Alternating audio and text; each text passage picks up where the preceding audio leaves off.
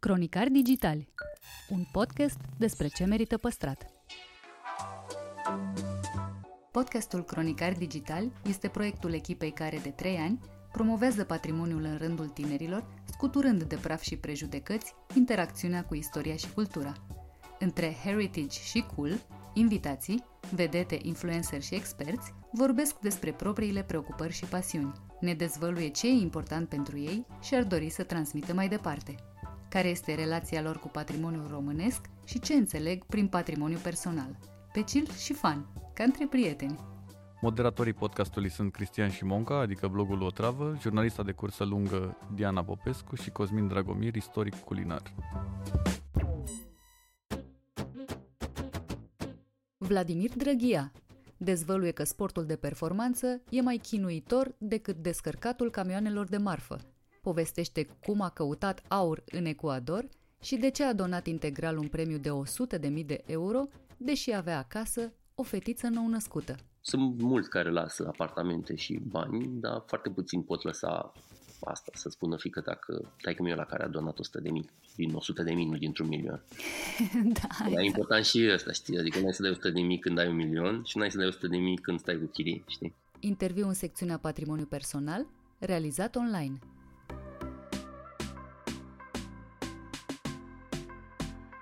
Salutare tuturor! Invitatul meu de astăzi este un om apreciat, solicitat și, conform paginii de Wikipedia, ghilimele, una dintre cele mai disputate vedete din România. Vladimir Drăghia, bun venit la Cronicar Digitali! Bine te-am găsit și m-ai invitat. Rămăsesem puțin blocat pe Wikipedia. Da, da, și pe mine m-a surprins. O să ajungem din nou acolo pentru că mi s-a părut așa o alegere foarte interesantă Bun, uite, eu uh, mă întrebam uh, cam ce crede lumea despre tine în general și mi-am dat seama că de destule ore am auzit lumea spunând Vladimir Drăghia, a, băiatul ăla cu mușchi pe care l-am văzut în telenovele sau la bustul gol în reality show-uri. Cine ești tu, de fapt, dincolo de, de tatuaje și de pătrățele? Ce ți se pare esențial să știe lumea despre tine? În ultimii trei ani am scăpat de asta cu mușchi și cu tatuajele și sunt ăla de la Exatlon. Mă rog, Exatlon, Ecraton, Xalton, că aproape nimeni nu zice corect. Probabil dacă n-aș fi fost acolo, nici eu n-aș fi zis corect. În mare sunt cam ăsta, mai ales pentru cei care de acolo mă știu, sunt exact ăla. Pentru maica mea sunt fiusul care n-avea niciodată cum să se urce băut la volan și că sigur a ajutat el pe niște prieteni care erau mai bezi decât el pentru că mea sunt no, tatăl Zorei, iar pentru tine sunt cel cu care te-ai chinuit trei zile să vorbești și în a treia zi când chiar s-a putut, am stat o oră din cauza problemelor tehnice. Da, și era cât pe ce să abandonăm uh, proiectul. Uite, spuneai uh, că ești tatăl Zorei, fetița ta are aproape patru ani, fetița ta absolut minunată, aș zice. Hai să ne întoarcem un pic în timp. Povestește-mi despre Vladimir la patru ani și la 10 ani nu și la 14. Am o să fie destul de scurt aici pentru că nu am aproape deloc uh, amintiri din uh, copilărie și din adolescență. Nu știu ce s-a întâmplat. N-am avut uh, neapărat niște experiențe care să-mi fi tulburat atât de tare trecut încât să nu mai am amintiri de acolo. Pur și simplu, poate fiindcă am schimbat atât de mult mediile, am m-am mutat de la cu școala, m-am, după aia m-am mutat dintr-un oraș în altul și după aia iar în alt oraș că am întâlnit și foarte mulți oameni și asta e scuza mea, asta e pentru care nu am nicio, aproape nicio amintire din perioada aia. Prima mea amintire este de la 3 ani și jumătate, cred, când mă jucam în fața blocului bunicilor mei și mă jucam cu o fată, cu fata doctorului de la etajul 2 și cumva, nu știu cum am reușit și am făcut-o pe fata aia, care era cam de vârsta mea, vacă. și bineînțeles că s-a aflat și următoarea amintire este imediat după ce am făcut asta, cum a alergat bunicul meu în jurul blocului și m-a prins de bretele și m-a ridicat în timp ce alergam. Aia e prima mea amintire. Interesant, interesant. N-ai, n-ai știut să apreciezi o partidă bună, fata doctorului și uite unde s-a ajuns. Da. După care, nu știu, mai am niște amintiri de la pescuit cu, tot cu bunica mea. Eu am crescut în mare parte cu bunicii mei până pe la vreo șase ani când am fost dat la școală. Așa mi s-a întâmplat și mie la Brăila. Ah, Brăila, ok. Eu Galați după aia Brăila. Și ce mai țin? Ah, da, pescuitul cu bunica meu, când eram super, super mândru că mă lua cu el când mă lua cu el, ne trezeam la 4 dimineața și mergeam cu barca, pentru că el era pescar, prescar, din asta trăia, din asta a trăit după ce a ieșit la pensie. Interesant. pește în piață și am vândut și eu cu el de câteva ori. Și de fiecare dată când îi dau prea multă atenție fică mi mi-aduc aminte cât de onorat mă simțeam eu când mă lua cu el odată la cine știe cât timp, doar fiindcă făceam parte din ce făcea el. Erau alte metode de parenting la vremea aia. De bunică ing. da, de grandparenting. Hai că ușor, ușor se, se adună amintirile. Care era relația cu bunicii tăi? Scuză-mă, că mai am aminte că era super disperat bunica meu, că el pescuia pe Dunăre, știi, într-un lac. Și pe Dunăre, fiind, Dunărea fiind apă curgătoare, era disperat să nu-i cadă lucruri în, din barcă, știi, în apă. Și avea tot felul de plute legate de chei, de exemplu. Și uh-huh. de, cred că era mai mare, nu aveam 4, cred că aveam 5 ani, 6 ani, când insistați, de seama, de câte ori nu lua aia, nu lua aia, că tot ce atingea era în pericol să nu mai fie. Și țin minte exact uh, când eram pe un ponton și am luat un lacăt pe care îl deschisese el, îl descuiase el și am pus mâna pe bucata aia din fier care închide lacătul și o învârteam așa, bineînțeles, cu cheile, cheile se învârteau. Nici ce s-a întâmplat în 2-3 secunde, au zburat cheile alea direct în apă, a pierdut tot. Minunat, te-a mai luat la pescuit după asta? M-a luat, dar sigur um, m-a și altuit. Te-a luat legat de mâini, știi? Nu aveai voie să mai faci. Sigur, mai rar și altuit, clar. Și tot, mă, de clar, făceam și tâmpeni, asta nu înțeleg. De ce nu vă opriți, mă? E, e amuzant cât uh, și înduioșător așa, cam câte lucruri suportă bunicii de la nepoților. Am citit, uh, chiar mi-am să aminte de unul dintre ultimele tale posturi de pe Facebook în care ai povestit că și tu ai stat cu bunicii și că bunicul uh-huh. tău avea tehnica asta foarte mișto, mi s-a părut exact cum ai zis, înduieșătoare, în care îți povestea despre o altă nepoată pe care bineînțeles că nu avea, dar tu nu știai asta. Și da, despre nepoata fictivă perfectă. Da. Dar uite, tu, înțe- tu, tu înțelegeai subtilitățile astea. eu sunt sigur că eu abia am reușit să-și facă loc amintirea cu bătaia în creierul meu, înțelegi? Cine știe ce uh, memorie uh, selectivă ai, știi, care te protejează de, de anumite chestii. Probabil. Despre bunica ta ce amintire ai? Bunica e încă în viață, încă mai creez amintiri cu ea. Oh, perfect. la Galați. Deci um, Zora are o străbunică. Are două străbunici. Zora stă bine pe toată partea asta de femei, adică are mamă, tată, bunică, străbunică și bunică, iar străbunică. Are foarte multe bunici și străbunici și are un singur bărbat în viața ei, iar și sunt eu. În rest, toată lumea uh, ce ține de partea feminină este în viață, bărbații au murit și de și bunicii și străbunicii. Trebuie să te descurci tu cu multe fete. Și trebuie să am grijă că se pare că bărbații n-au cea mai bună soartă în familia. Nu-i ține prea mult. Mă încântă optimismul tău. Optimismul e că rămân. Eu zic să privești partea bună a lucrurilor. Uite, se vor înregistra toate... Partea bună este că sunt tânăr. Da. 10 ani voi mai avea eu de acum încolo un avantaj deloc neglijabil. Spuneai că te-ai mutat mult cu școlile dintr-un oraș în altul. Ai făcut liceul la Brăila, la internat. Mm. Și mă întrebam cum te-ai descurcat, adolescent fiind departe de familie. Destul de greu. Povestea în felul următor. De la 6 ani până pe la 12 am făcut uh, not la Galați, unde era baia comunală până când n-am mai fost baia comunală și n-am avut să mai fac not, motiv pentru care am avut uh, de ales. Continui să-ți vezi de viața ta fără not sau te duci în cel mai apropiat centru unde poți, fi, unde poți face not de performanță. Cel mai apropiat centru fiind chiar Brăila, adică destul de aproape de Galați, uh, și fiind și centru olimpic. Uh, am ales să plec, că întreabă tu copilul de 12 ani, băiatul de 12 ani, dacă vrea să plece de acasă să stea singur. Oh, nu, niciunul. și am ales să plec crezând că fac vreo șmecherie și când am ajuns sunt în, în internatul din Brăila cu încă șase hândrălăi, toți mai mari decât mine, într-o cameră de cămin, mi-am dat seama ce am făcut, știi?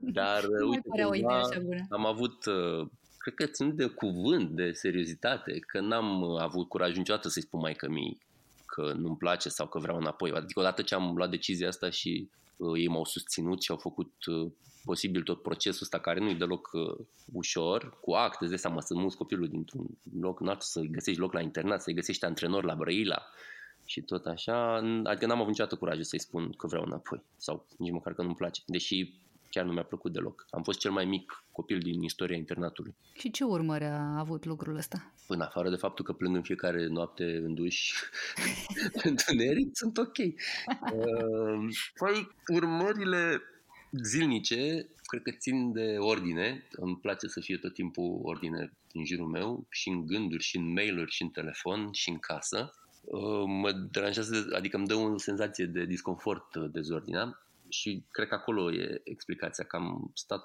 șapte oameni în 20-30 de metri pătrați. Practic tu nu ai avut nevoie de armată. Da, da, da.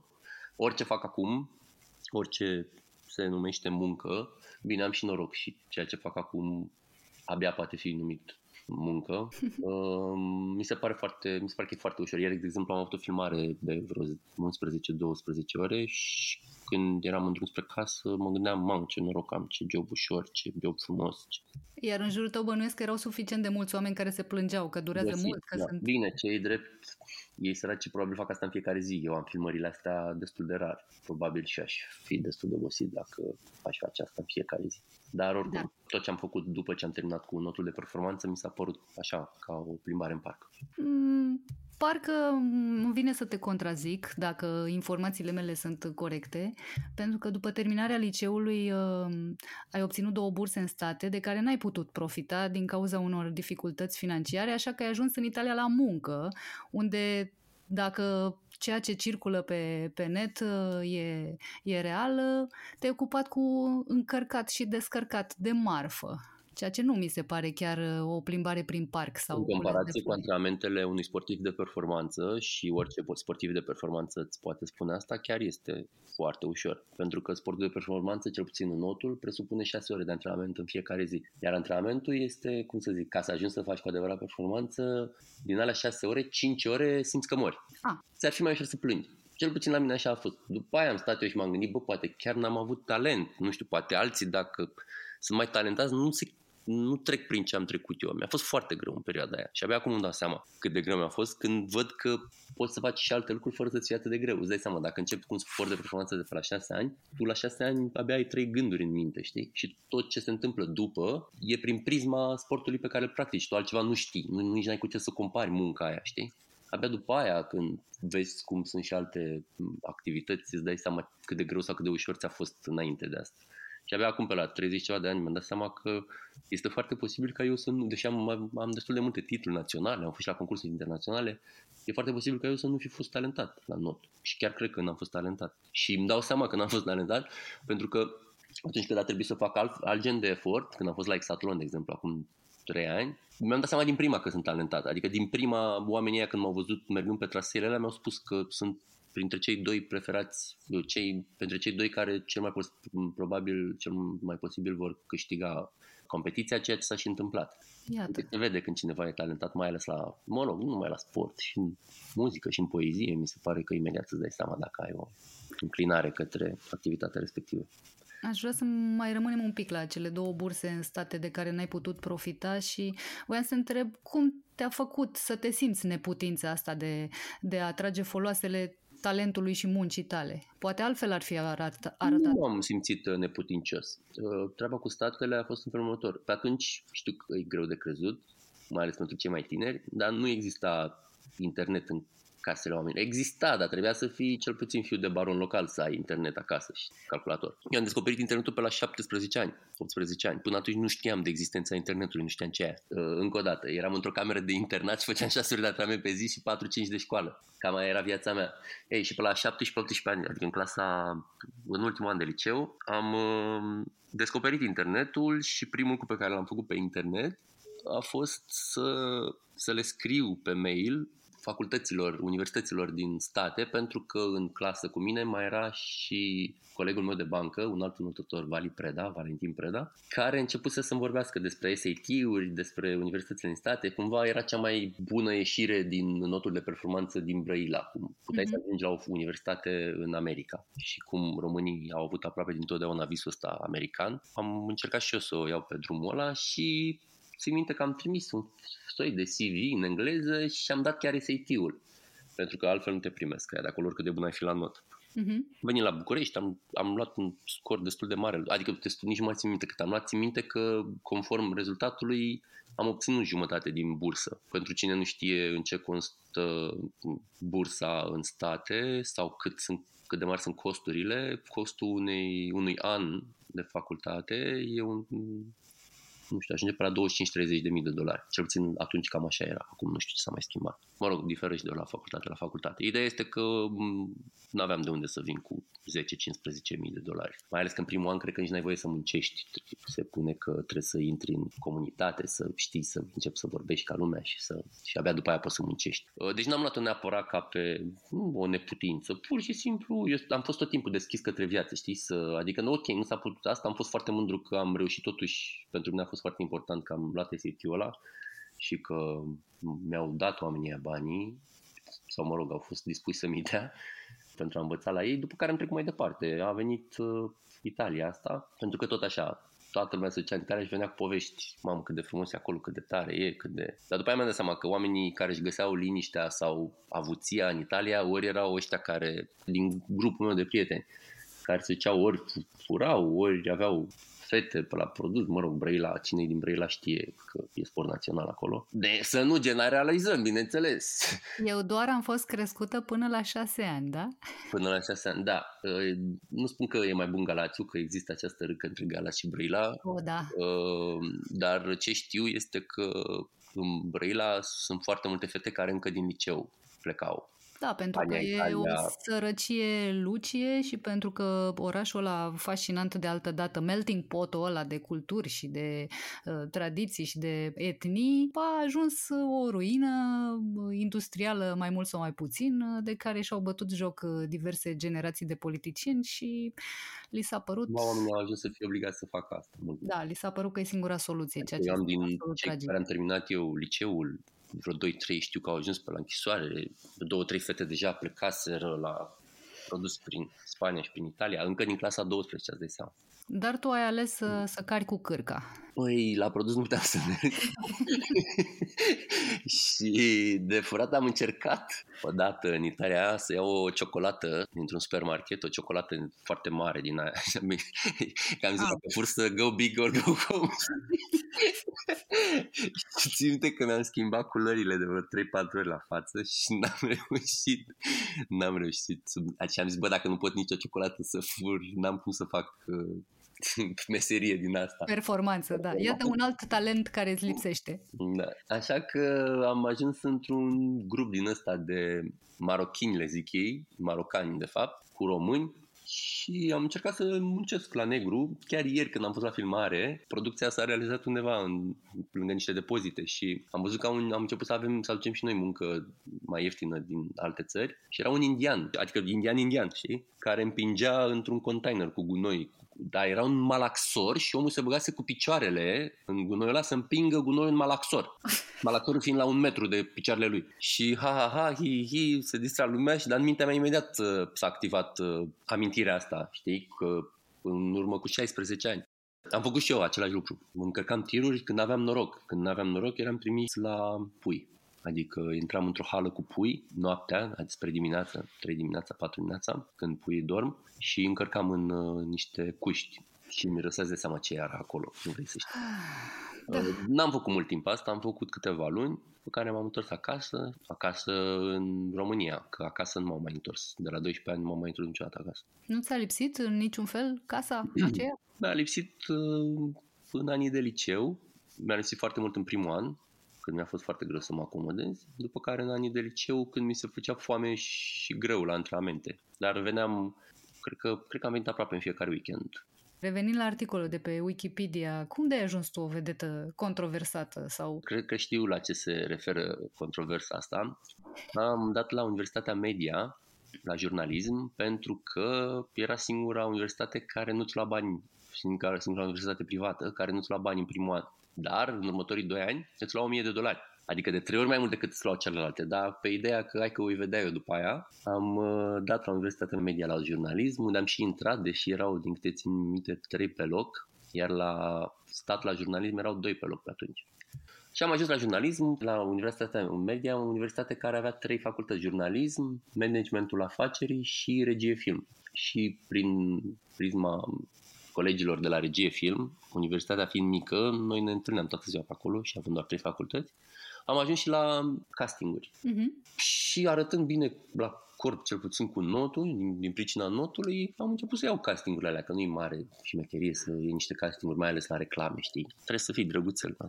Și din casting în casting, din job în job, am ajuns să fac chiar filme. Am făcut prima dată o telenovelă. Ba nu, prima dată am făcut o, un serial polițist pe Prima TV. Uh. Numea Detectiv X și era cam printre primele reality show-uri uh, fake-uite. Cumva noi aveam o agenție de detectivi și venea câte un soț înșelat Aha. și spus, sau mă rog, ce probleme mai aveau ei și hei, detectivilor, ia vedeți ce s-a întâmplat. Și mergeam cu niște camere ascunse și eu cu eram cu motocicletă și aveam părul lung și cu bucle așa, ca așa. palpitant. Și prindeam răufăcătorii. Dar a durat puțin, ca majoritatea proiectelor de pe prima, cel puțin din vremea aia. Așa, după care am început o telenovelă la antenă, după care o altă telenovelă care a avut și succes, cred că a fost primul proiect de succes în care am fost. După care au început aceste uh, show-uri, că nu s-au, cel puțin n-am mai prins eu filme, n-am mai prins telenovele și alte nebunii. A și fost epoca, epoca de aur a telenovelei pe atunci și după aia nu prea s-au mai făcut filme, știi, telenovele. Și am început să lucrez la proiecte din astea tot felul de reality show-uri, ba cu Neamărin, ba cu Sunt celebru scoate, cred că le-am făcut pe toate.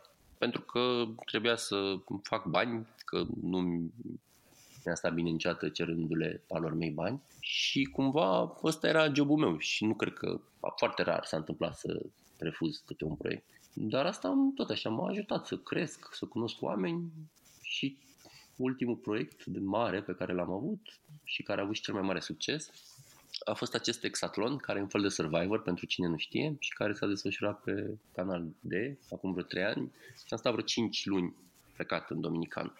E un concurs sportiv.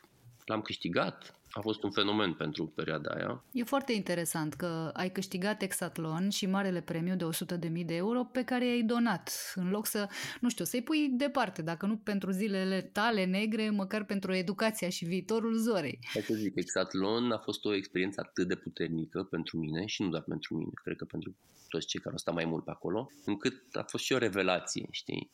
Eu la momentul în care am ajuns să, la acolo în Dominicană să fac parte din echipa aia de la Exatlon, deja începusem să mă descurc cât de cât uh, financiar. Îmi luasem un apartament, adică nu mai stăteam, de fapt nu, în continuare stăteam cu chirie, dar aveam un apartament pe care îl, îl închiriasem și cumva eu pe chirie dădeam mai puțin decât luam pe chiria apartamentului pe care îl aveam, dacă înțelegi. Nu știu, cred că luam mm-hmm. 200 de euro în plus sau ceva genul ăsta. Cum să zic, aveam o siguranță din asta și asta m-a lăsat. Pe lângă asta începusem să lucrez cu uh, Magic Home, cu asociația Magic și cunoscusem copiii de acolo. Deja fusesem de vreo două, trei ori la ei, știi?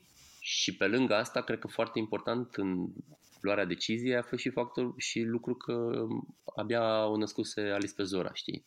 Cumva mi s-a părut mie că e cam cel mai bun legacy pe care puteam să-l las să-i las copilului, știi? În loc de foarte mulți bani, i-ai lăsat niște, niște valori. Păi da, pentru că m-am gândit că, bă, poate mai fac 100 de mii, știi? Că în viața asta m- îi faci, mai ales când crești, când te maturizezi. Mi-am dat seama și că o să mă ajute gestul ăsta și la branding personal și m-am gândit că nu cred că o să mai am ocazia să donez 100 de mii. Poate să fac, da, dar să donez, nu, niciodată. Și m-am gândit cam câți oameni pot să spună pe lumea asta că au făcut 100 de mii și cât pot spune că au donat 100 de mii. Corect. Sunt mulți care lasă apartamente și bani, dar foarte puțin pot lăsa asta, să spună fică dacă tai cum eu la care a donat 100 de mii, din 100 de mii, nu dintr-un milion. da, e exact. important și ăsta, știi? Adică nu ai să dai 100 de mii când ai un milion și nu ai să dai 100 de mii când stai cu chirii, știi? E o alegere care poate multora li s-a părut uh, greșită, dar uh, așa ascultându-te pe tine e cu siguranță cea corectă. Uite, tu ești uh, actor și poet, nu știu câtă lume știe că ai niște cărți publicate. Nu, și... poet. Am scris niște poezii, dar nu... Reformulez. Actor, da, autor publicat, da. fost sportiv de performanță, uh, protagonist de reality show. Ne putem imagina cam ce ți-au adus bun ipostazele astea. Voiam să știu ce te-a costat fiecare dintre ele. Cel mai rapid, cel mai ușor uh, răspuns care îmi vine acum în minte e că intimitatea, dar sincer să fiu, nu e un cost atât de mare, chiar dacă foarte mulți oameni care apar la televizor se tot plâng de lipsa intimității și a vieții personale, cel puțin mie nu mi se pare un cost atât de mare. De cele mai multe ori când ieși pe stradă și te cunoaște lumea, lumea e ok. Adică rar ți câte o înjurătură sau... pe repede înainte nu văd niciun minus. Uh, mi se pare că sunt mai puține controverse decât uh, pomeneau. Da, nu, controversa. Mai trebuie să zic de unde cred că e controversa. Că printre Așa. emisiunile astea la care am fost, am fost și la Burlacul. Și Burlacul, după cum probabil știi, e o emisiune în asta destul de... Adică niciodată nu mi-a plăcut și am fost complet în... Adică inclusiv când m-au sunat, m-au sunat ei m-au sunat, cei de la antena m-au sunat după ce am terminat de filmat o telenovelă la ei, unde eram un Don Juan din ăsta, știi, uh-huh. și trecea cu toate de pe acolo. Și oamenii au zis, gata, ăsta e omul nostru. Și m-au sunat și le-am zis, eu știind formatul, băi, nu sunt omul vostru, că eu nu sunt așa, nu. Ba nu, că uite, că recunosc că m-a și gâdilat puțin ideea că la 20 și, nu știu, 2-3 de ani, cât aveam eu pe atunci, urma să fiu burlacul României. Uh, tipul ăsta e, nu e doar frumos, e și unul foarte realizat, cumva, adică e unul pentru care chiar merită să se bată vreo 20 de femei, ca să nu mai zic toate fetele alea care se uită la televizor. Iar eu eram un căcăcios de 23 de ani care stătea cu chirie. Mă rog, aveam eu o imagine asta, mergeam cu motocicleta, dar tot căcăcios eram, știi? Și cumva m-a gândit la și treaba asta și, bineînțeles, mă întorc la bani, să aveam nevoie de bani să plătesc chiria și oamenii ăștia erau angajatorii mei și îmi dădeau bani să fiu dorit la televizor. Să fii cine nu erai. Da, ei, și bineînțeles că după ce am refuzat prima dată m-au sunat și mi-au dat mai mulți bani și n-am mai putut să zic nu, dar am putut totuși să zic nu când au început filmările, că ajunseserăm deja la a cincea emisiune, al cincilea episod și eu nu puteam să mă apropii de niciuna dintre fetele alea. Chiar dacă unele erau drăguțe, pur și simplu mi se părea nu ai cum să faci ce cere formatul ăla să faci, și anume să te întâlnești cu una acum, după aia vine alta, ai aceeași întâlnire romantică, să vă spuneți intimitățuri din astea la televizor, adică era, nu știu, mi se pare totul, pare rău să zic, am înțeles că iarăși începi o să nu, este, iarăși este unul acum, mi pare grotesc, pur și simplu, știi, adică lipsit de orice formă de sensibilitate, de, de firesc, de logică, știi, nu ai cum să fie așa sau să faci așa sau cel puțin nu am cum eu să fiu așa. Nu are cum să fie ceva real în discuția aia că se presupune că tu te întâlnești face-to-face cu o fată care te place și vrei să o cunoști și vrei să te cunoască și trebuie să fii sincer și trebuie să-i spui niște lucruri despre tine, știi? N-ai cum să faci asta în fața camerei și n-ai cum să faci asta după aia cu alte 10 în acea zi, știi? Adică nu știu, e, și mi se pare că oamenii nu înțeleg că nu are cum și că sunt eu tâmpit, știi? Și după vreo, nu știu, 5, 6, 7 ediții, am și încercat să mă săruc cu vreo două, dar pur și simplu, na, nu, a fost horror. Pur și simplu a fost o experiență horror pentru mine. După aia am plecat în junglă, în Ecuador, am căutat aur ca să-mi trec de... Ei, și aia a fost, cred că de acolo mi se trage ce cuvânt au folosit ăștia de pe wiki. Controversa. Controversa, pentru că am fost singurul care a fost dat afară din emisiunea aia, știi? Că în mod normal tu trebuie să le dai pe ele afară. și la un moment dat ceremonia zice că, domnule, îi dai fiecăruia câte un trandafir și cine nu primește trandafir pleacă acasă, știi? Și eu le-am dat trandafir și ele mi le-au dat, mi-au dat înapoi și am plecat eu acasă. Superb! A fost horror, doamne ferește. Ai spus ceva în glumă, adineuri, despre Ecuador și căutat aur? Nu, nu, am, nu știai asta, nu? Am, nu. După, după, cu banii de la Burlacu, mi-am luat o cameră video și am, mi-am urmat un prieten care cu un an înainte fusese în Ecuador, fără să spună nimănui, uh, în junglă să caute aur. Pentru că auzise el de la un prieten care a tocmai ieșise din închisoare.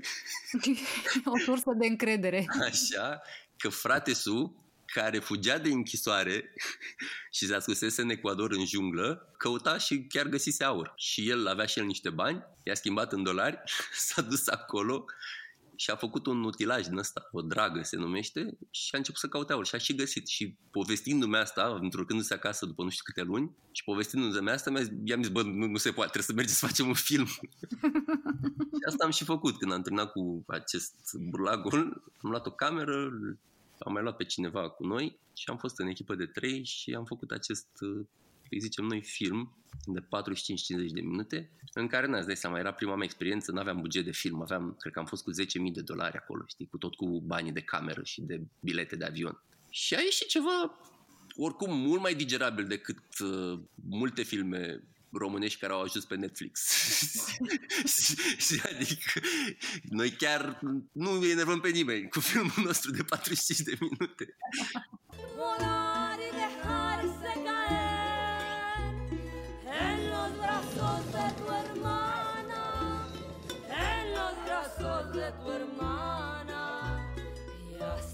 quisiera llorar. Ce frumos! Venim în America de Sus să scoatem aurul lor din pământ. O fi bine sau o fi rău? Dar filmul n-a ajuns nicăieri pentru că pe atunci încă se mai foloseau, dar erau pe moarte CD-urile, DVD-urile, știi? Uh-huh. Ce m-a dus pe mine capul să fac? Să pun filmul pe DVD. Superb. Dar nu s-a mai vândut, cred că s-au, s-au vândut 200 de DVD-uri, ceva de genul ăsta. Am 1000 de DVD-uri, un într-o magazie undeva care așteaptă să fie aruncate, că n-ai ce să mai faci cu ele. Vladimir, păi de la căutat de aur în Ecuador și până la donat 100 uh, de mii de euro din 100 de mii de euro, a fost o cale lungă și... Nu neapărat, vreo 4-5 ori, de atât, și vreo 6 ani, 7 ani. Acum muncesc la cel mai mare proiect al meu, Așa. de lăsat mai departe, Zora se numește. E, e o investiție pe termen lung exact, excelentă. Exact. Mulțumesc tare mult pentru interviu. Mulțumesc mult.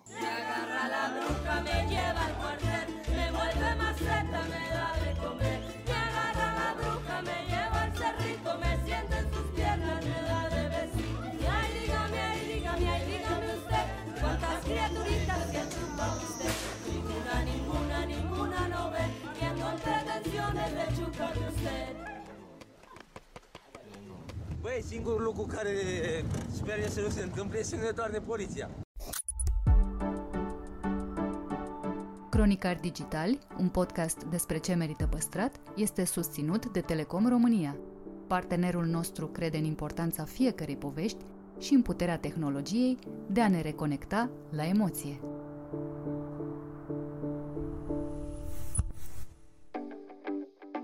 Andrei Răzvan Voinea ne învață cum să împrietenim pe arhitecți cu cetățenii și de ce nu e cazul să modifici fațada unui bloc realizat de un nume celebru. Horia Creang, Marcel Iancu, habar n-am, Geme Cantacuzino și așa mai departe, care au proiectat o grămadă de blocuri în București. Uh, locuitorii din acele blocuri nu au același atașament față de lucrul ăsta, adică ei nu știu, mamă, stau într-un bloc făcut de Marcel Iancu, trebuie să fac ceva, știi?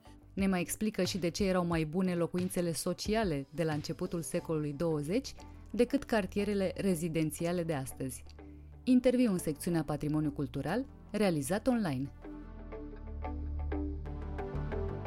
Salut Răzvan și îți mulțumesc că ai vrut să particip la podcastul nostru. Le mai zic oamenilor că când aud podcast despre patrimoniu, valori, istorie, nebunii, ia cu panică. Știu că ai uh, absolvit facultatea de istorie și ai un doctorat în istorie arhitecturii. De unde alegerea asta? Simplu să zic așa, nu știu, la mine n-a fost niciun fel de, de problemă. Am terminat într-adevăr istoria, după aceea am făcut un master la studii culturale, la British Cultural Studies, la limbi străine, după aceea încă un master la, la Budapesta pe istorie și când m-am întors în București în 2012 am început să mă uit mai atent la București, la istoria orașului și am început o documentare despre ceea ce a urmat să fie doctoratul în sine, despre aceste cartiere de locuințe tip făcute în anii 20-30, să spunem. Și am început cercetarea, am scris niște articole și le-a văzut doamna profesoară Ana Maria Zahariade de la Universitatea de Arhitectură și m-a invitat să facem acolo, să fac acolo doctoratul. Scurt, Așa că în 2013-2017 am fost acolo doctorant, cu ultimul an de fapt petrecut în state la, la Pittsburgh, la Universitatea din Pittsburgh.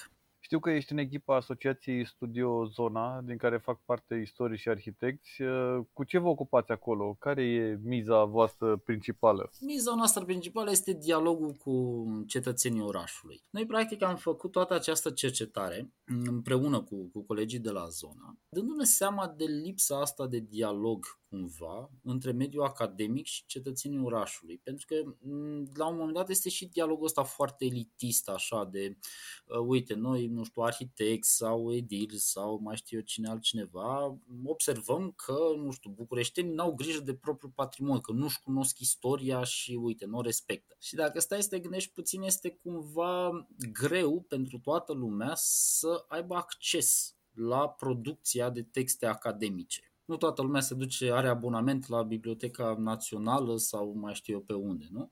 Și noi am zis să facem această asociație tocmai pentru a comunica mai ușor și de a purta un dialog pe baze egale, să spun, între lumea academică și locuitorii orașului. Noi am învățat de la ei o grămadă de lucruri legate de ultimii 50, 60, 100 de ani poate de istorie. Și în schimb noi am dat informațiile pe care le-am uh, luat cu greu din uh, arhive, din biblioteci sau de pe unde am mai săpat noi în cercetarea noastră. Și am făcut o grămadă de proiecte tocmai care au ca scop acest dialog permanent între mediul academic și și locuitori. Și cu asta ne, ne ocupăm, publicăm cărți, facem o grămadă de, de lucruri, pliante, broșuri, sper să vorbim mai pe larg pe, pe chestia asta la un moment dat. Și da, asta vrem să facem. Îți dau un exemplu destul de clar. Uh, bineînțeles că, nu știu, arhitecții, da, lumea admiră opera unui arhitect celebru în anii 30. Horia Creangă, Marcel Iancu, habar n-am, Geme Cantacuzino și așa mai departe, care au proiectat o grămadă de blocuri în București. Da? Uh, locuitorii din acele blocuri nu au același atașament față de lucrul ăsta. Adică ei nu știu, mamă, stau într-un bloc făcut de Marcel Iancu, trebuie să fac ceva, știi?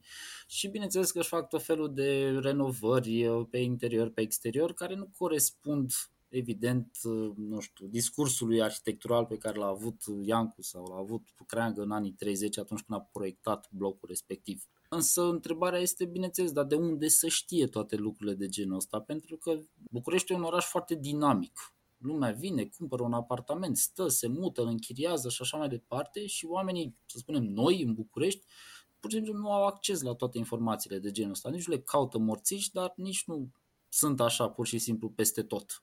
Sau hai să spunem că în ultimii ani s-a mai, divers, s-a mai democratizat accesul la informație cu bloguri, cu Facebook, cu etc. etc. Dar uh, bineînțeles că intră iremediabil într-un conflict de genul ăsta. Arhitectul care vrea, bineînțeles, să păstreze fațada, să aibă un, uh, o estetică îngrijită și locuitorul care vrea acolo să mai facă niște lucruri care poate nu corespund discursului arhitectural. Și întrebarea este dacă până să ajungem la partea coercitivă, în care să-i spui n-ai voie să, ar fi mai bine să purtăm un dialog efectiv și să înțelegem de ce este important, știu și eu, să, să păstrezi calitățile arhitecturale pe care ar trebui să le păstrezi, pe care poți să le modernizezi, să le schimbi, să le și așa mai departe. E ca la copii, că dacă îi spui nu, nu, nu la orice, te să și găsești o explicație. N-ai voie aia pentru că... Exact, exact. Cam asta a fost toată discuția. Uh, noi am început, uh, când am făcut asociația cu vreo 5 ani de zile, am început cu aceste parcelări de locuințe tip, aceste mici cartiere făcute în anii, începând cu 1910 în București, uh, multe dintre ele aflându-se pe lista monumentelor istorice. Nu știu, poate știi Vatra Luminoasă, de exemplu, sau știu și eu parcelarea Iancului, sau Clucerului, sau Grant, da? Toate făcute aceste cartiere Beck, da? de la 1910, cu 200 de locuințe, cu creșă, grădiniță, școală și așa mai departe ele aflându-se pe lista monumentelor. Uh, atunci când am început cercetarea, am vorbit foarte mult cu locuitorii de acolo și ne-au dat multe date. Uite, unicul meu a cumpărat casa asta în 1930, a rămas așa de atunci, etc. etc. Și când ne spuneam, dar știți că sunt pe lista monumentelor istorice, aveți, atunci când vreți să vă modernizați casa, trebuie, vă trebuie acceptul de la, mă rog, autorizație, evident, de la Minister, de la Institutul Patrimoniului, toți erau puțin cum să fie casele astea pe lista monumentelor istorice. Păi da, sunt legale, există o lege dată acolo și casele într-adevăr sunt pe, pe listă, dar oamenii nu știau lucrul ăsta, pentru că evident nu mi-a informat nimeni. Așa că ceea ce am făcut noi a fost această campanie pe la care lucrăm de ani de zile, în care am uh, scris istoria fiecăreia dintre aceste 25 de mici cartiere, de fapt cred că am la vreo 30-35 între timp. Am făcut niște pliante broșuri, în sensul ăsta, le-am pus în căsuțele poștale de la fiecare casă din fiecare parcelare din București. Sunt în total peste, nu știu, 10.000 sau ceva de genul ăsta, în care spuneam explicit de ce este monument istoric, cine a construit, în ce an a construit, cine este arhitectul, prin ce cauze, efecte și așa mai departe, cum s-a construit respectivul cartier sau respectivele case, cu numeroase fotografii de arhivă și așa mai departe. Și bineînțeles am încercat din nou să creăm acest dialog în care să spunem istoria acestor case, acestor cartiere, înainte de a spune povestea asta coercitivă de n-ai voie să. Am vrut la un moment dat să cumpăr uh, idealul locuirii bucureștene, familia cu casă și grădina și era stoc epuizat. Da, păi la lansare s-a vândut. Noi am făcut un tiraj atunci de 800 de exemplare și 400 s-au vândut la uh, evenimentul de lansare. Tocmai că știam că o să vină multă lume, noi ne-am dus la Teatrul Național, acolo am închiriat și pur și simplu când am văzut 400 de oameni intrând acolo pe faier, ne-am, ne-am cam speriat și după aceea, bineînțeles, s-au mai vândut pe la alte, la librării, dar imediat, în câteva luni de zile, așa că Uh, anunț important, am retipărit idealul locuirii bucureștene, chiar săptămâna trecută a ieșit de la tipar, așa că avem un nou tiraj de vreo mie de exemplare, gata, gata să intre în librării și să ajungă la, la oamenii interesați. Ați prins bine că știu că lansarea a fost undeva prin martie 2019. Exact, adică, înainte de pandemie o lansare cu 400 de oameni, acum apare ceva SF. Absolut. Bun, dar și înainte, sincer...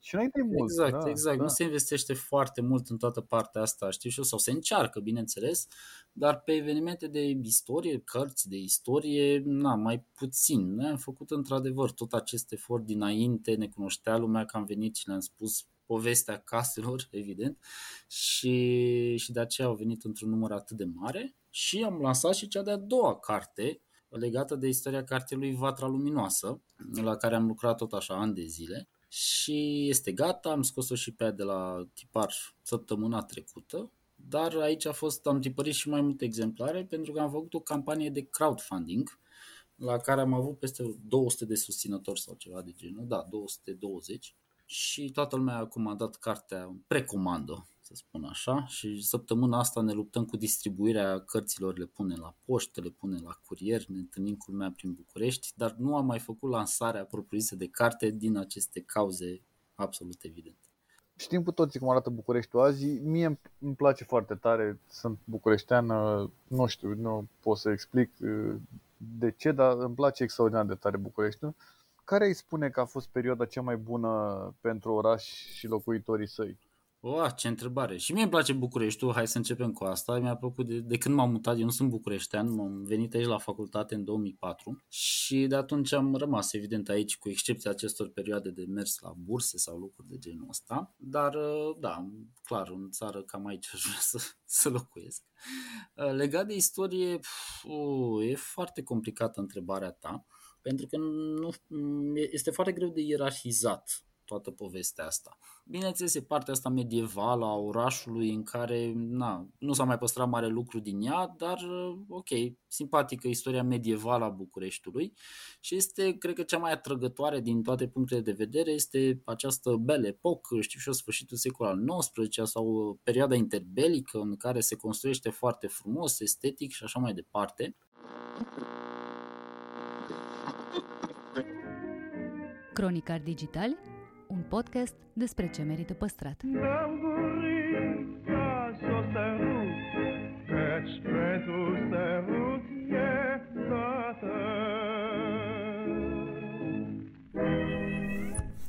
care, bineînțeles, lasă moștenire un patrimoniu extraordinar din punct de vedere arhitectural, nici nu se pune problema, însă a avut și niște probleme foarte, foarte serioase uh, legate în special de problema pe care o analizez, cea a locuirii de masă și a investițiilor în, în toată această infrastructură de la periferie. Ori, tocmai pentru că nu au fost în stare să rezolve aceste probleme în anii 30, războiul și ulterior anii 50 au trebuit, s-a stopat, bineînțeles, orice fel de construire de-a lungul războiului, Și în anii 50 s-a radicalizat foarte mult arhitectura, limbajul arhitectural și urbanistic, tocmai din dorința de a compensa greșelile care s-au făcut în anii 20-30 și de aceea avem cartiere precum, știu și eu, drumul taberei, Titan și așa mai departe, care nu sunt foarte este, sau mulți strâmb așa din asta, stau în cartier, în Titan, în drumul tabere, e urât, uite ce e frumos, e centru și ce urât e cartierul muncitoresc nu știu care. Dar ele au venit ca o consecință, nu ca un discurs paralel. Și tocmai de-aia, nu știu, tot ce se petrece în perioada asta este foarte funcțional, foarte normal, mă refer la anii 60-70, foarte corect, să spunem așa, din punct de vedere al corectării greșelilor anilor 20-30. Și dezastru de după, din 77 până în 89, când într-adevăr lucrurile o iau pe, într-o direcție total greșită, ca să nu mai vorbim de toată partea asta de anii 90-2000 în care practic orașul aproape că nici n-a fost condus și a rămas așa sclavul diverselor uh, interese imobiliare și așa mai departe. Sunt niște zone care îmi plac foarte tare din București, din păcate arată într-un stadiu destul de rău. Mă refer la piața Matache, mi se pare așa, și zona aia din, din piața Matache de acolo. Mi încerc să imaginez de fiecare dată cum arăta când a fost construită da, clar, mult, mult mai dinamică, bineînțeles, dar uite și este un discurs foarte interesant despre zona Matache, urmărind tot ce se întâmplă în București sau, mă rog, încerc și eu să, să cuprind cât se poate de multe, fac lucrul ăsta de, nu știu, 10-15 ani să spun. Și s-a pus problema atunci, prin 2005, 6, 7, de când s-a discutat despre magistral despre străpungerea Berzei Buzești, cum se numește ea, de ce să facem lucrul ăsta? Iar motivul a fost în felul următor, păi hai de mai întâi să facem calea victoriei frumoasă, prin renovarea clădirilor și, bineînțeles, prin extinderea trotuarelor și limitarea traficului, dar traficul ăla trebuie dus în altă parte. Cam asta este motivația pe care a avut-o și primarul de atunci, Oprescu, și uh, cei de la Comisia de Urbanism. Și unde ducem tot traficul ăsta? Păi pe Berzei Buzești. Așa că demolăm toată zona și extindem uh, șoseaua propriu-zisă. Da? Mărim totul la 10 benzi sau câte sunt pe acolo. Și bineînțeles că, uite, exact uh, diferența. Da? Ne uităm uh, cât de frumoasă e calea Victoriei acum, uite, evenimente, bătăi cu fiori și mai știu eu ce, dar prețul pentru această estetică a fost demolarea unui întreg ansamblu acolo interesant din toate punctele de vedere, o viață economică foarte fervescentă în jurul pieței Matache. Ăsta a fost prețul de plătit pentru a avea clădiri frumușele pe calea Victoriei în 2021. Dacă te-ai întâlnit cu un bucureștean care e nemulțumit de oraș, ce poveste despre București îi spune ca să îl îmbunezi cumva? Da, dar fi așa ușor.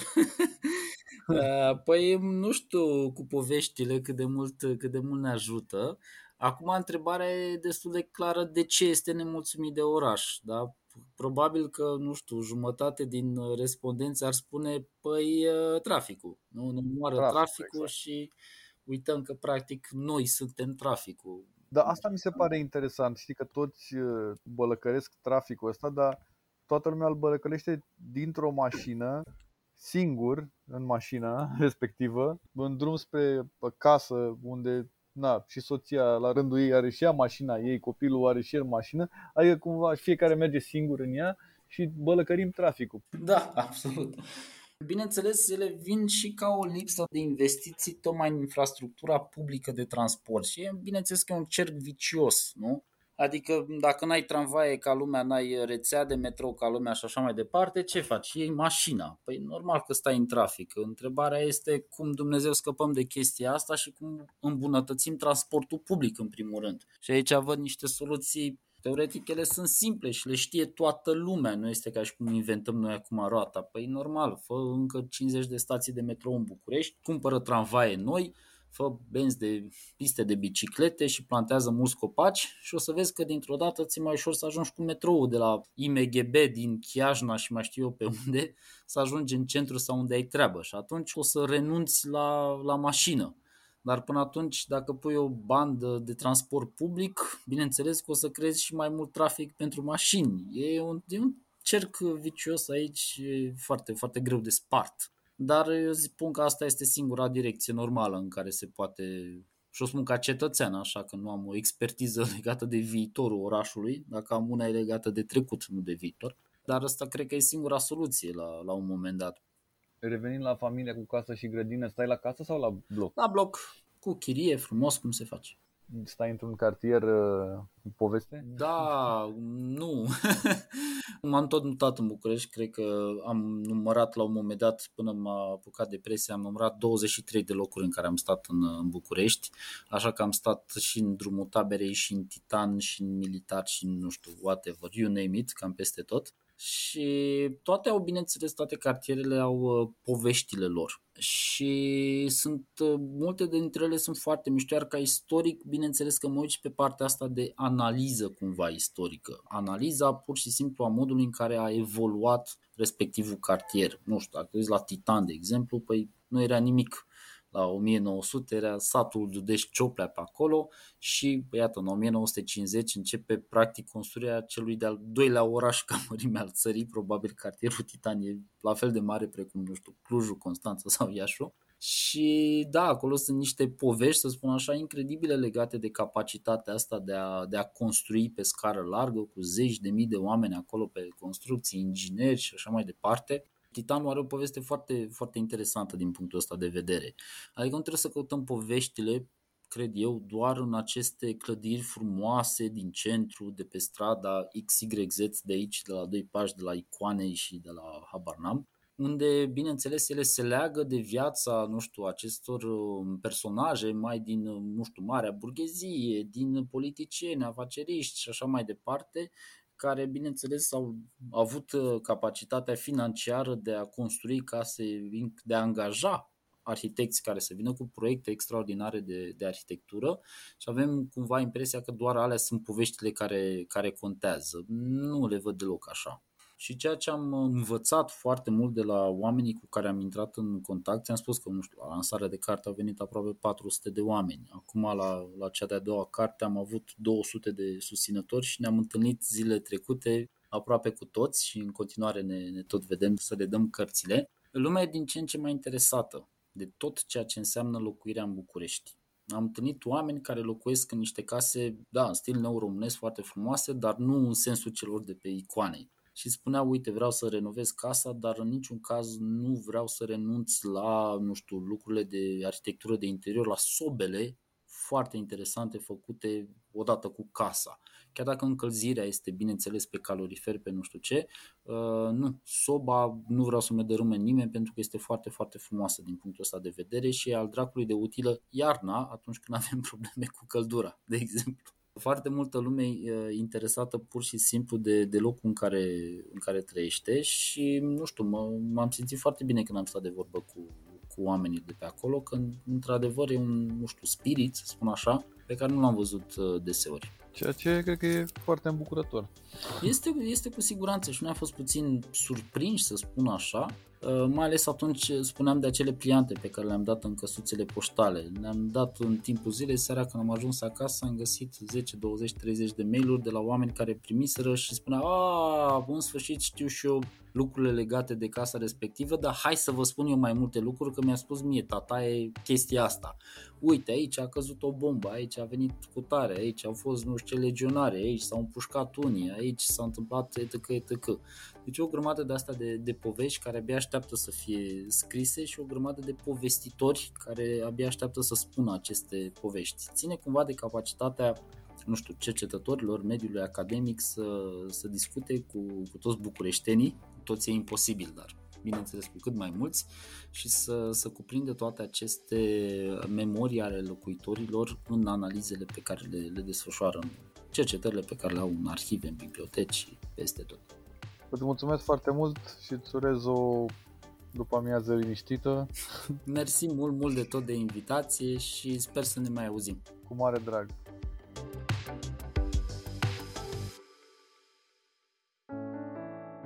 Rubrica Patrimoniu Cultural este susținută de Raiffeisen Art Project Stagiune Virtuală, platforma de mecenat cultural care de 20 de ani facilitează accesul la manifestări culturale și creații artistice valoroase,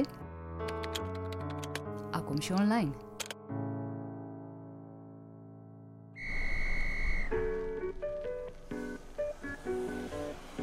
Povești greu de crezut. Mituri care au pus la treabă imaginația a generații întregi.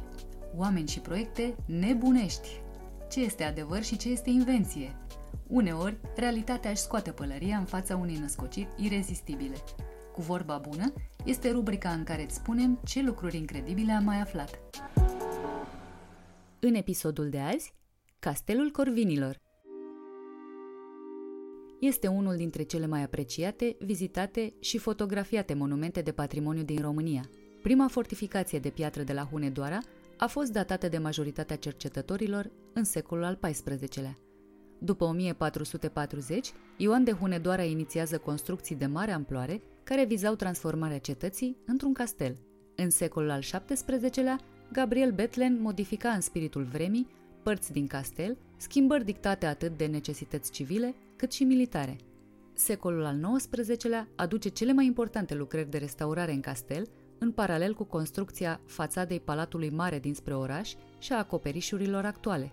Construcția impunătoare are o mulțime de aturi, stilurile diverse, prezența unor inovații în plan militar și civil, plus viața tumultoasă de curte care a animat-o peste 400 de ani. Castelul are și diverse legende. Una se referă la fântâna care a fost săpată de trei prizonieri turci pe care Ioan de Hunedoara îi ținea în castel. Ioan le promite că îi va elibera dacă vor săpa o fântână cu apă bună. Prizonierii sapă în stâncă timp de 15 ani și, la 28 de metri adâncime, reușesc să găsească prețioasa apă.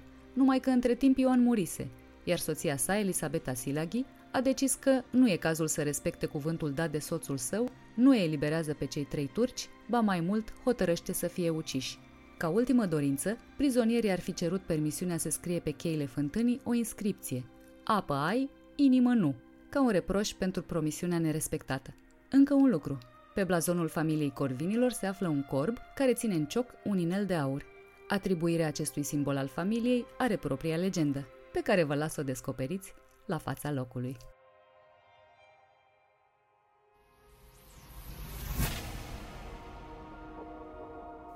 De-a lungul a 100 de ani de experiență și inovații, s-au preocupat să transforme gastronomia în artă și planeta într-un loc mai verde.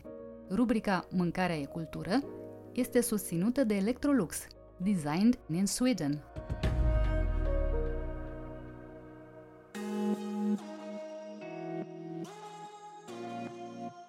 Daniel Voina vorbește despre mistificări gastronomice și relația noastră schizoidă cu peștele înnecat în mușdei.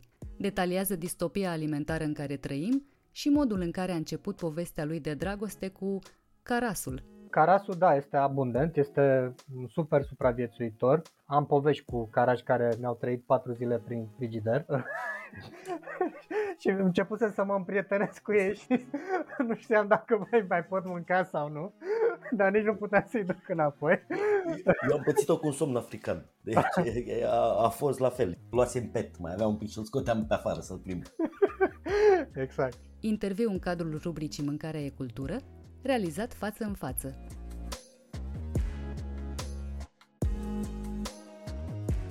Salut Daniel, Na, ești unul dintre invitații atipici, să spun, pentru, pentru această rubrică. Ești director de marketing, director de marketing la Cărturești, uh, dar pregătești o carte a peștilor. De unde până unde? Salut uh, Cosmin, mersi pentru invitație.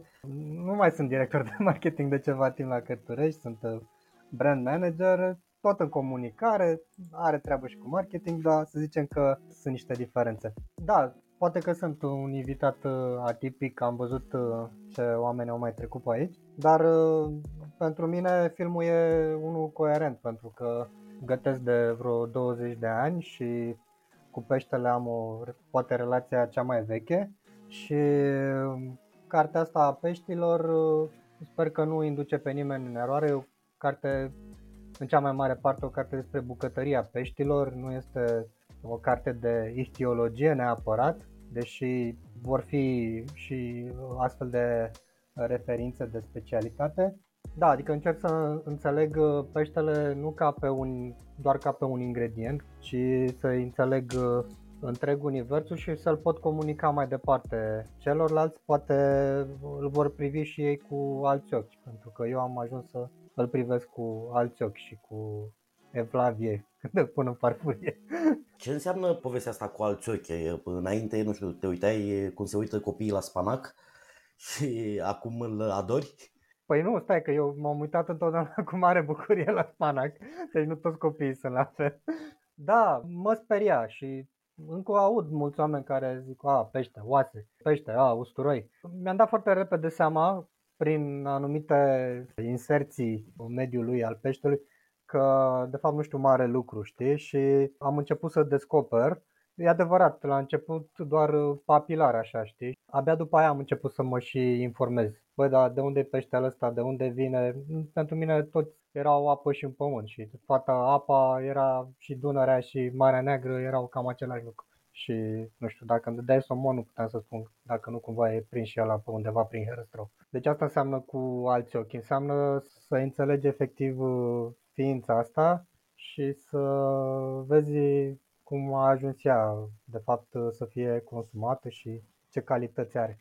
Noi, noi suntem oarecum de aceeași vârstă și am prins uh, din campaniile finalului de comunism din anii 80, uh, ea e chiar mai veche, uh, nicio masă fără pește, era un îndemn masiv, consistent de, de consum al peștelui, al peștilor. Între timp, în 2021, parcă suntem, băi, hai, hai să mâncăm și pește. Mâncați o dată pe săptămână, că e bun, că e sănătos, că face bine la dietă. Cum am ajuns aici? Păi da, da, am dat de capitalismul ăsta sălbatic ne-a lovit cu toate posibilitățile lui și uh, îndemnul comunist avea legătură cu faptul că altceva nu prea puteai să cumperi și era nevoie de o proteină extrem de accesibilă pentru toată lumea și de nu se referea în primul rând la peștele de import, la oceanic și super uh, congelat. Despre ăla era vorba. Adică nu era un apel la sănătate publică neapărat, deși alimentația clar are legătură cu sănătatea, dar era așa un parandără din ăsta. Nu mai poți să-ți mănânci porcii și găinile, așa că orientează-te și tu către, către peștele ăsta din uh, alimentarea. Iar acum trăim o din asta, o, o distopie din asta consumistă în care absolut totul e disponibil în uh, cantități mari. Poate că nu asta e ideea tuturor despre o distopie. Mie tot acolo mi se pare că suntem.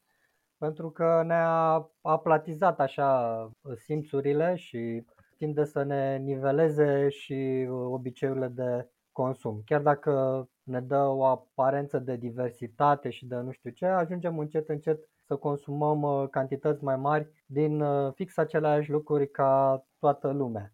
Și ce să vezi, na, peștele este un ingredient uh, incomod pentru mulți oameni. Vezi reclamele alea tâmpite de la televizor, vine la și dă cu fâs-fâs după ce a gătit gospodina un pește, că domne miroase urât. E complicat să-l tai și din ce în ce mai mult trebuie să cumperi fileuri și așa mai departe și se lipește de tigaie și atunci trebuie super tigaia cu trei învelișuri antiaderent și e toată această mitologie și mistificare care îndepărtează.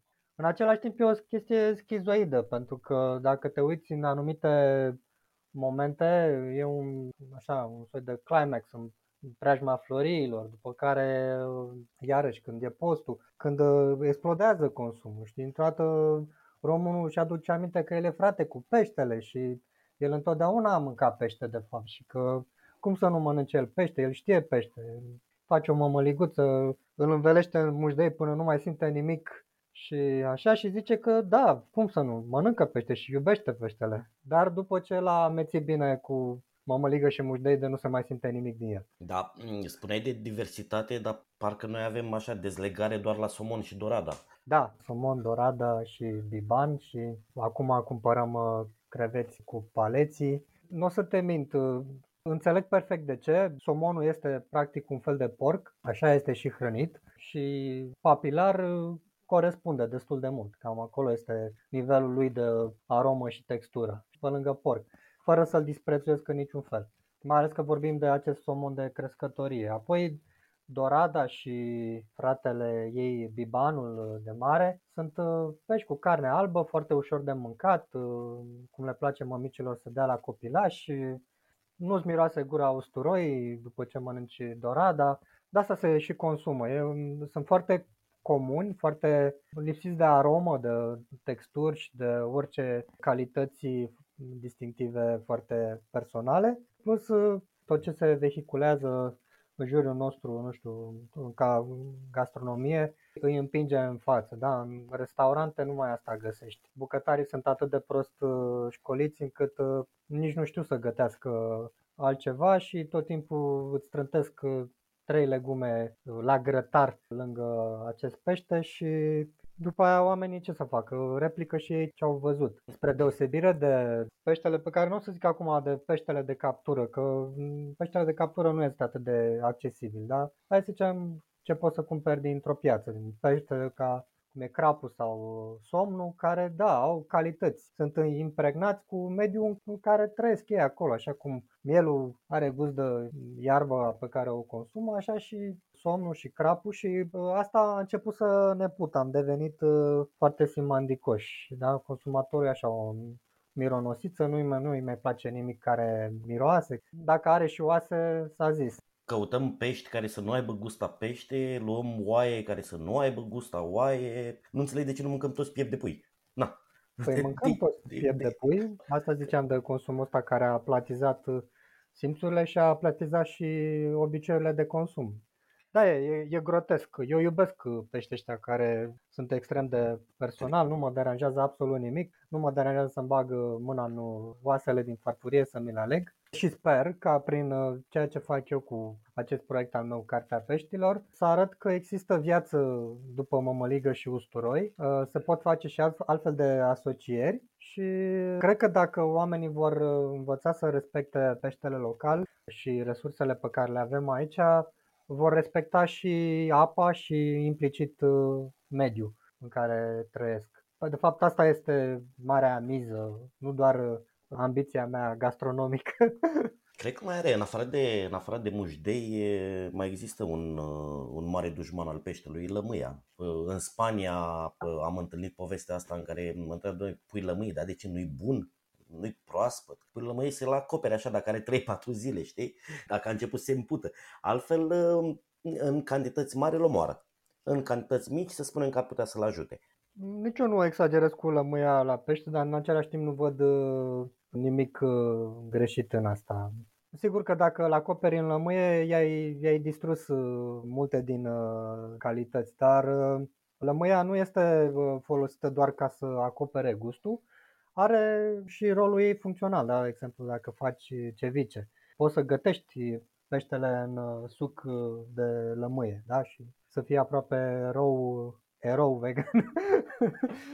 Ne, ne întoarcem la ce spuneai tu mai devreme, pentru că nu ascund faptul că inclusiv la tine și de multe ori în postări, în comentarii, pe lângă poze, am descoperit o samă de pești autohtoni, ori uitasem, ori nu i-am cunoscut să spun niciodată, ori știam, nu știu, doar din, habar nu am, atlasul zoologic, Există ceva potențial, uh, inclusiv în, mai ales în Marea Neagră. Aș vrea să, să detaliem chiar un pic și nu înțeleg de ce nu-i prea găsim, de ce nu-i consumăm. Probabil că sunt și interconectate, neexistând uh, piață, nu îi aduce nimeni.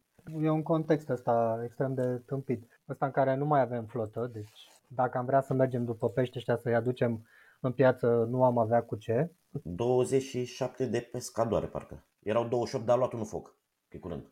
Da, și cine știe din alea 27 câte sunt antamate pentru alte chestii. De asta vă zic că nu, nu prea mai avem cu ce și nu prea mai are cine.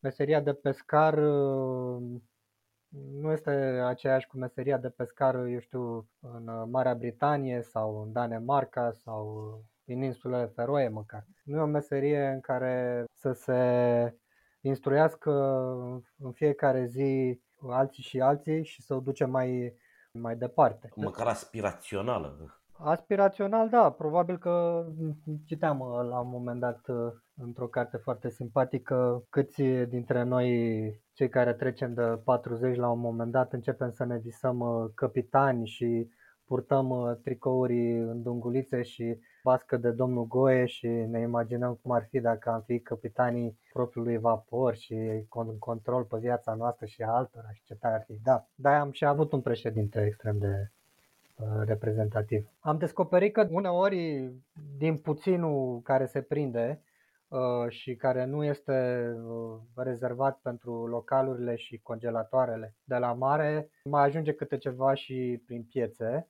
dar atunci când ajunge lumea se sperie. Da? Chiar de curând m-am trezit cu o captură surpriză în obor de pisici de mare și care nu se vindeau, mi-a confirmat și vânzătoarea, pentru că, da, e un pește care te sperie ca aparență, da, pardon, am zis pisică, cred, dar de fapt mă referam la vulpea de mare, Vulpe. care, da, da, care are niște protuberanțe de asta cum are și calcanul, numai că asta au și o gheară acolo în capăt. Și lumea fuge ca de dracu când vede ceva necunoscut și peștele ăla ajunge de multe ori la tomberon. La fel o, o specie de sturion ăsta cu pată în scap acum, cum îl cheamă, da? care e foarte interesant, da? că te gândești la peștele spadă cât e de spectaculos, la fel este și sturionul ăsta care are o protuberanță din asta mare osoasă în față și pe care ăștia nu reușesc să-l vândă decât dacă îl uh, tranșează în rondele și după aia îi pun o denumire generică de sturion, pentru că dacă Lopă- lasă... Lopătar. Da, da, Sturionul Lopătar, uite, acum îmi scapă denumirea științifico-fantastică și nu se mai întoarce, știi, pentru că dacă e dificil de vândut, nu se mai întoarce. Și am avut experiența asta cu, cu foarte mulți alții, sabița. N-au știut ce să facă cu sabița, e un pește foarte interesant, e, da, e, e plină de oase, dar carnea este excelentă la gust.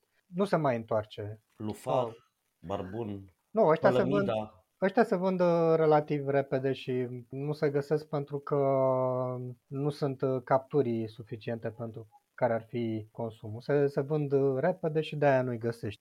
Majoritatea capturilor rămân oricum acolo la malul mării, la restaurante și cherhanale. Se mai îndeasă niște congelatoare pentru sezonul următor, că rare ori mănânci pește proaspăt când te duci la mare. Nu ajung în piață. Da, suntem deconectați de efectiv de fauna asta, de diversitatea Mării Negre și a apelor uh, românești în general. Suntem deconectați. Ne place în schimb foarte mult scrumbia, care e un pește plin de oase, cu gust proeminent de pește, care iarăși e un pește gras, poate și de asta, dar mm, toată lumea e nebunită uh, după scrumbie. De ce?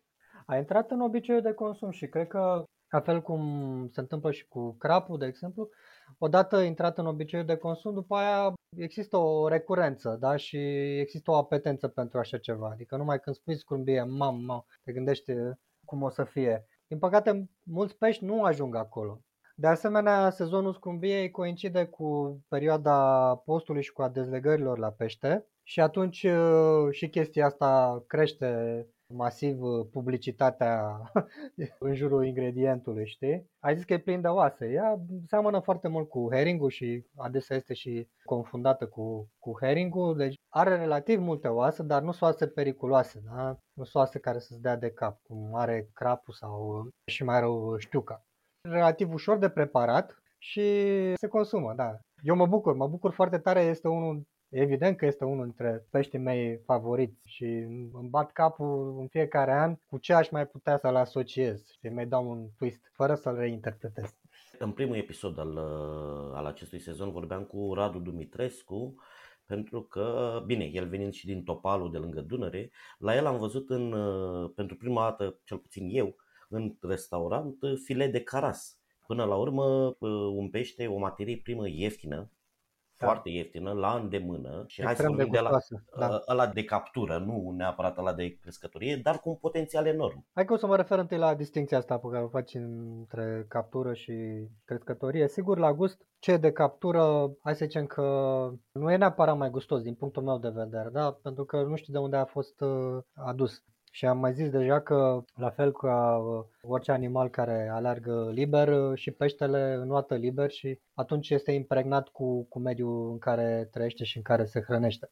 Și, na, carasul nu mănâncă creveți. Da. Bine, Nici nu-i dăm. Și bă, ce voiam să zic e că de multe ori peștele ăsta din baltă, disprețuit așa cumva, sau din crescătorii, e de bine de rău este într-un mediu mai curat decât uh, în apele noastre sălbatice. Pentru că sunt chiar sălbatice, atât de sălbatice încât uh, lumea se poartă sălbatic cu ele și aruncă acolo toate mizerile. Și când te gândești la chestia asta, te uiți cu alți ochi la eticheta de captură sau de dunăre sau de ce mai scriu ea pe acolo. Dar revenind, carasul, da, este abundent, este un super supraviețuitor. Am povești cu carași care mi-au trăit patru zile prin frigider și început să mă împrietenesc cu ei și nu știam dacă mai, mai pot mânca sau nu, dar nici nu puteam să-i duc înapoi. Eu am pățit-o cu un somn african, deci a, a fost la fel. Luasem pet, mai avea un pic și îl scoteam pe afară să-l plimb. exact. Da, o carne excelentă, carasul, și soția mea a fost surprinsă. Am mers în Delta la un moment dat și am cumpărat de la un pescar ce avea pe acolo prin barcă, printre care și mult caras și am făcut în mai multe feluri. Prăjit, bineînțeles, că nu aveam cine știe ce sofistă caraie pe acolo la dispoziție să gătesc. Am făcut și multe chiftele cu care am hrănit inclusiv gazdele noastre care preparaseră și ele o variantă. Da, e păcat că nu mâncăm uh, mai mult, este abundent. Bine, noi punem problema așa, dar eu când mă duc în obor, se cumpără tone de caras și crap. N-ai ce că nu se mănâncă. Doar că nu e foarte popular sau că noi trăim aici într-o bulă așa și faptul că nu-l vezi în meniuri, ce spuneam și mai la început, ne, ne face să ne gândim că nu este iubit sau că nu este consumat. Păi bătrâni, ca să zic așa, apreciază carasul și îl consumă. Mă bucur de fiecare dată când merg la, la piață și văd bătrânei cum își cumpără caras roșioară și vorba aia, ei Plătică. Plătică, nu se mai plâng de oase, deși nu prea văd și nici degetele nu mai sunt așa ușor de controlat și totuși oamenii se descurcă. Bunica mea, chiar dacă din Focșani, mânca, mânca peștele cu lumina stinsă. Nu, pe întuneric. Mi-aduc aminte de perioadele când nu aveam prea multă lumină, nu mai oprea Ceaușescu din când în când. Păi era pește, îl mânca în continuare cu degetele, tactil, așa, frumos, Uite că ai pomenit-o pe bunica ta, o să zic o po- povestea mea de dragoste cu carasul, am mai multe povești de dragoste cu alți pești, dar cu carasul e una chiar la originile acestui proiect, cu Cartea Peștilor și cu un moment în care eu am redescoperit uh, peștele. Deci acum vreo 20 de ani, cred, mergând în Delta, în Sfântul, în Gheorghe, mă nimerisem pe la o băbuță în gazdă, o, o bunică, care ne-a luat și a zis că ea era singura care nu îți băga pe pe gât uh, mesele cu pește la pachet cu cazare, știi? Și pe vremea aia era reticent. Era și o chestie așa, domne, nu pot să mănânc pește toată ziua, da, cum l-o face, da, dacă o fi bun, dacă o avea oase, toate prostile pe care le cunoaștem cu toți. Și atunci am mers la această bunicuță. Întorcându-mă de la plajă la un moment dat, uh, ce să vezi, eram și înfometat și mirosea extraordinar în bătătura aia, știi? Mirosea așa ceva prăjit, dulce și când m-am apropiat, pe o masă erau uh, niște peștișori prăjite așa, știi, trei, aproape biblic cumva, pe o masă trei, trei cărășei. Și uh, băbuța m-a văzut că mă uitam așa cumva îndoit și zice, mamă, dacă vrei și zic, nu, că e cu oase, cu alea și, și așa s-a răcit. Mănâncă mamă că e bun, uite spun eu și nu are oase. Mai bre că e caraz, cum să n-aibă oase? Mamă, mănâncă că... Și de fapt atunci am învățat și primul truc care este foarte eh, important în bucătăria peștilor. Ăștia cu oase, mai ales cu oasele astea periculoase în V sau în Y, cum vrei să zici, dacă îi crestezi așa mărunt de la cap la coadă, oasele astea devin friabile și mai ales în temperatură înaltă în, în ulei încins, ele se topesc și se neutralizează ca potențial eh, vătămător. Păi, dar ce vreau să zic este că peștele la era rece, Probabil că îl buziseră și muștele pe acolo prin curte, dar nu pentru că mi-era mie foame, era atât de bun. Pur și simplu îl descopeream, era o carne dulce care se topea în gură, în contact cu crusta aia de mălai, simpluț, cum gătise băbuța respectivă. A fost uh, senzațional, absolut senzațional și la ea am mai văzut și alte chestii. Am văzut uh, cum făcea într-un ceau mare un uh, rasol din tacâmuri de morun pe care îl dăduse un uh, mare baștan local uh, pe acolo pentru că localnicii n-au voie să prindă și dăduse ei tacâmurile, știi? Și când a ridicat capacul de pe oală, era o căpățână din aia, cât o căpățână de urs într-un ceaun, știi? Și se dezintegra, știi? Că ăsta are numai cartilagi. Senzațional. Da, sunt lucruri din astea care îți rămâște... O zi, ciorba aia era cu apă din Dunăre, nu? Băi, cel mai probabil că da, deci băbuța avea o cișmea trasă acolo, nu știu, cred că de acolo venea apa, dar uh, nu mi-a prezentat-o ca fiind uh, vreun ingredient uh, secret în niciun caz. Că e, e, e, funcționează mitul ăsta în continuare, că ciorba borșu de pește, ciorba de pește e musai, ca să aibă gustul ăla bun, e musai să fie cu apă din Dunăre. Un mit. Da, un mit pe care îl tot auzi, nu știu, m-am întâlnit uh, acum ceva timp cu un tip uh, absolut uh, prezentabil, școlit pe afară, arhitect, nu știu ce și niciuna nici două îmi zice că el e din Tulcea și Băi, noi facem pește cu facem ciorba cu apă din, din Dunăre, de acolo, din Delta, e cea mai bună. Ca, frate, nu. Chiar aici, uite, mă trag un pic în parte să văd, uitați cum îl cheamă pe autor, cartea lui Dan Ivan, Anemira, Mila 23. Ăsta e un doctor, a plecat din România, s-a întors, mă rog, și scrie. A fost doctor pe vremea lui Ceașcă și astea sunt amintirile lui ca doctor acolo și inclusiv cu ce aruncau drăguții de localici în apele respective, care efectiv te, te puteau îmbolnăvi. Deci nu, nu, n-aș recomanda așa ceva și sigur că e un mit și din punct de vedere al gustului să faci ciorbă cu apă din, Există, dintr-o apă poluată. Există alăturări, să spunem, nefericite, combinații cu peștele. Știu că, de exemplu, se evită brânză, lactate, dar mai ales brânză cu pește. Astea sunt chestii culturale. Eu azi mă uitam pe una dintre cărțile care îmi plac uh, cel mai mult, o tipă grecoaică, Maria Elias. Așa, și uh, ea are o rețetă acolo, de exemplu, cu niște burger din uh, sardine cu care pune vreo două feluri de brânză și niște feta și niște kefalotiri. Zice ea că poți să înlocuiești kefalotiri cu parmezan. Deci o chestie culturală. Unii nu o fac, italienii se feresc de dracu, evrei cu siguranță nu o fac, în timp ce grecii o fac. Da? Grecii pun feta și în salata băf, așa că sigur pun și la pește. Eu nu n-aș spune că este o chestie de nefăcut, dar uh, poate să fie greșită. Depinde ce se mai întâmplă pe acolo. Care-i treaba cu icrele? Că, na, dacă te duci la magazinul de la colț, iei caserole din alea de 5 lei, toate sunt la fel, că scrie că e herring, că e ștucă, că e crap, că e toate să, toate ulei și griș sau altceva. Păi, da, este acea grăsime hidrogenată și cu ceva stabilizatori acolo, o, o gumă de vreun fel sau altul, plus uh, acidul citric și chestia aia de toată textura. Oricum, într-o icră cumpărată din magazin, o icră, adică o salată de icre, găsești 3-4 ouă de pește marșilate și restul nu știi ce exact pe ce ai dat banii. Eu am fost surprins tot așa într-una din uh, călătoriile, nu călătorii, vizitele în Delta. Oamenii aduseseră peștele din baltă și l-au tăiat uh, pe domnul Crap și i-au scos icrele. Și atât i-au făcut. I-au luat icrele, le-au spălat un pic, le-au dat un pic de sare și au stors niște lămâie. N-au pus ulei, n-au pus uh, nimica. Atâta, le-au frecat cu puțină lămâie și sare. Chestia aia, adică erau efectiv numai icre în farfurie. Când am luat și am gustat, nu venea să cred. Eu nu gustasem icre, de fapt. Nu poți să-ți dai seama, pentru că chestia aia cu multă lămâie de care zici tu mai devreme și cu apă minerală și cu grăsimi hidrogenate anulează orice, adică nu știu de ce ai da de două, trei ori mai mult pe icre de știu că față de icre de crap, pentru că mai zici tu au fix același gust. Noi nu mâncăm icre cum mănâncă alte popoare. Asta să fie clar. Și sunt două lucruri care se întâmplă acolo când faci icrele în modul ăsta. Odată că le sporești, bineînțeles, foarte mult, din puțin faci foarte mult și doi, neutralizezi gustul astfel încât uh, să placă la toată lumea. Noi avem o rubrică. This is excellent. Doamnelor și domnilor, Madlena Săptămânii. What is this? Schwarzwälder Kirschtort.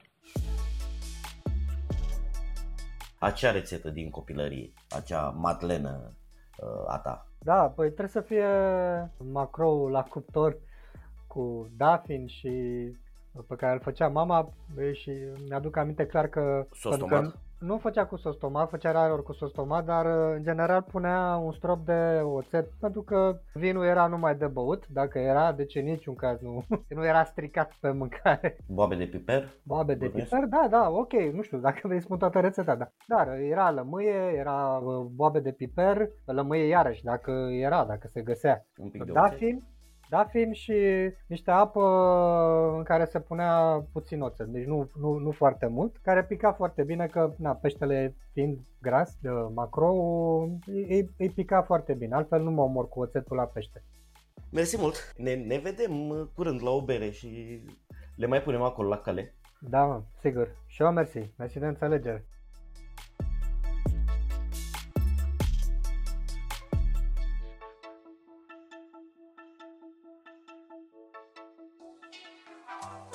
Podcastul Cronicar Digital este susținut de Raiffeisen Bank, Telecom România și Electrolux.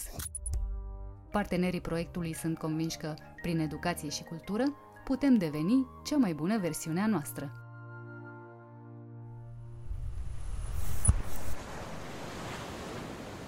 Cronicar Digital, un podcast despre ce merită păstrat.